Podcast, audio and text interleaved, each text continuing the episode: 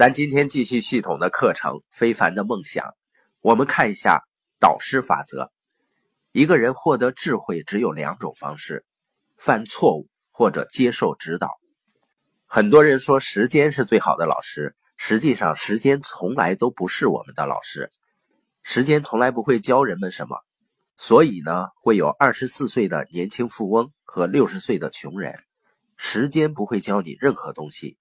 激情决定了发现，而痛苦是制造激情的工厂。激情决定了你追求什么。我们来谈谈导师，因为导师对每一个人的成长和成功至关重要。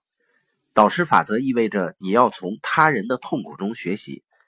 导师法则也意味着知识的转移，意味着无需等待就能获得智慧。我记得有一次，我跟一个年轻人说啊。我十几年的时间，每个月都会买书，会听 CD。他说啊，我从来不会花那么多钱去买一本书。我说我相信，谦卑就是明白别人有着一些你没有的东西。谦卑是导师法则的第一个必要品质。人和人之间的差异在于，他们是否愿意接受他人的纠正。导师不是那个纠正你的人，而是那个你希望得到他纠正的人。一个门徒呢，不是那个我教导的人；一个门徒是那个按照我说的话去做的人。倾听不会让你成为门徒，有礼貌也不会让你成为门徒。有些人表面上很愿意学习某些法则，行为举止也很文明，但他们永远不会按照你说的去做。经常呢，有书友对我表达他改变生活的渴望，同时呢，表达对播音的喜爱，然后呢。非常希望我给他一些建议，但是当我给他建议的时候，我会发现呢，人们好像并不会那么去做。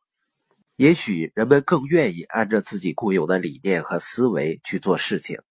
那可能你说啊，还是你不够太有影响力吧？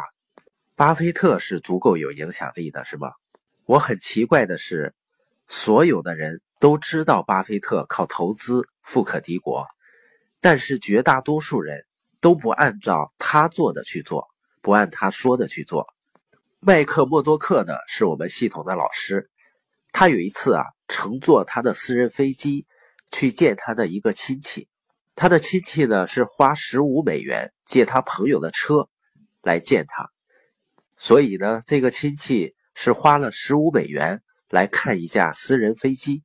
亲戚说呢，他遇到了一点财务问题。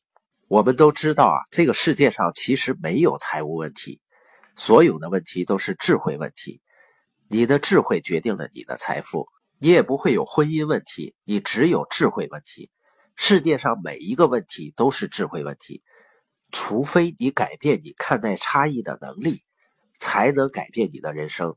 亲戚说呢，他遇到了问题，默多克对他说啊，你去做这三件事吧，第一、第二、第三。亲戚说：“啊，我非常感激你告诉我这些。”但是，接着亲戚说：“我决定要那样做。”默多克说：“啊，孩子，你来看我这架新飞机，它一小时能飞五百二十英里。我用现金买下了它，而你花十五美元借朋友的车来看我。你认为我们两个人谁会做出更好的财务决定呢？所以，这不是一个没有钱的穷人的问题。”这是一个有钱的人做出的糟糕的时间决定的问题。默多克呢，去见一个不让正确的导师去教导自己的人，他们不愿意倾听成功人士的声音。你的导师不是你最好的朋友，你最好的朋友喜欢你现在的样子，他们不愿意你改变。你的导师太爱你，以至于他们渴望把你带离现状。你最好的朋友喜欢你的过去。而你的导师喜欢你的将来，你最好的朋友更关注你的情感，而不是你的成功；而你的导师更关注你的将来，而不是你的情感。